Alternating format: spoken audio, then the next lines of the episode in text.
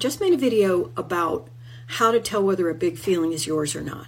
But I want to talk about that for a second, because we all get bombarded with big feelings. If you are naturally intuitive and sensitive, you just get hit left and right. And I want to remind you that the dark stuff, the, the lower vibrational feelings, we call it dark, it's just lower vibrational. It doesn't mean anything to anything in the universe. It's just a lower vibrational that makes us think it's dark. That's going to come in first. Exactly like you're going to hear the bass long before you hear the treble when there's a boom car coming at you. It's the exact same thing. So when you feel that feeling, when your body, which is an antenna, picks up the vibrations of the world around you, you have a choice. You can think they're yours, or you can get curious. And what do I mean by curious? Is there something directly in front of me that would cause this feeling to happen? Or is it a memory in my head? That's the first question. Because if the answer is no, there's nothing directly in front of me to cause this feeling, then the chances are you've picked up on somebody else's stuff, and that memory is slotted in there very quickly so you don't think you're crazy. So you can find a good reason to feel that feeling.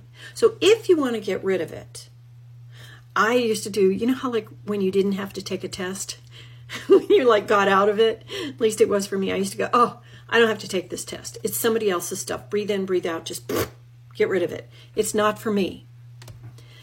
You know, like when, when your mom used to come in and start yelling at the kids and you weren't the kid you were getting yelled at, woo, you can just lower it down. It's exactly like that. This isn't for you, just throw it out. You don't have to do that rev up and brace like you do when it's a feeling you're trying to ignore.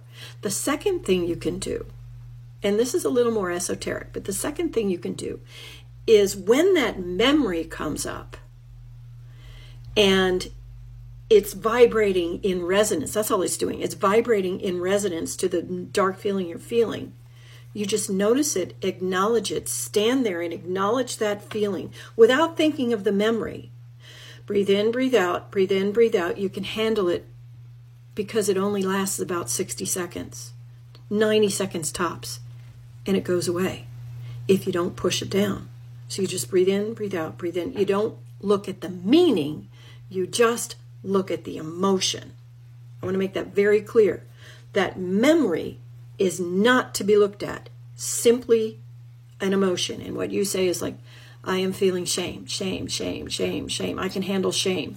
Don't worry about the emotion. I mean, the, the feeling. You see what I mean? And that will release that memory so there is less of a, shall I call, sympathetic vibration, a rattling vibration. Because what happens is when you have something in you, because we are a symphony of vibrations based on what we're holding, what we're we're keeping to ourselves. I know that that's a whole nother story. I'll go into that later. But we are a symphony of vibrations. And so if you want to not be subject to that vibration, again, legal talk, subject to it, then you release that vibration layer upon layer. That is exactly what shadow work is. When everybody's talking about shadow work, that's what they mean. Where they face that moment in time, they release that moment in time, so it is no longer a part of your body.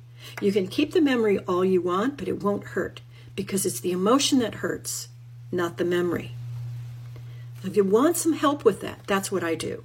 I help people clear out these pockets of stuff that are in sympathetic vibration with the world. And then when you go out in the world, you don't get hit by so many vibrational crap. It used to happen to me all the time. I did the work. Now it doesn't happen so much. Shortcast Club.